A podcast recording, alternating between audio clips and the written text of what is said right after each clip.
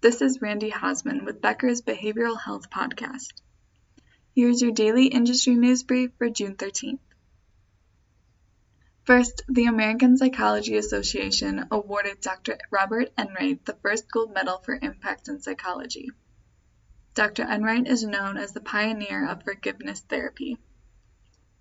The American Psychology Association praised forgiveness therapy for its quote, game-changing impact on the field of psychology. Unquote. Dr. Enright is a licensed psychologist and professor of educational psychology at the University of Wisconsin-Madison. He's devoted 37 years to the scientific study of forgiveness. Dr. Enright will receive his award at the annual American Psychological Association convention August 5th in Minneapolis.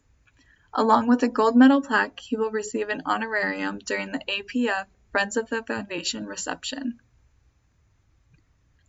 Second, Michigan's Department of Health and Human Services approves a new psychiatric hospital in Kent County. Southridge Behavioral Hospital will offer 96 beds. It will be built in Byron Center with projections for completion in 2023. The hospital will treat patients experiencing behavioral health crises. Third, an elite group of mental health professionals deployed to Ukraine.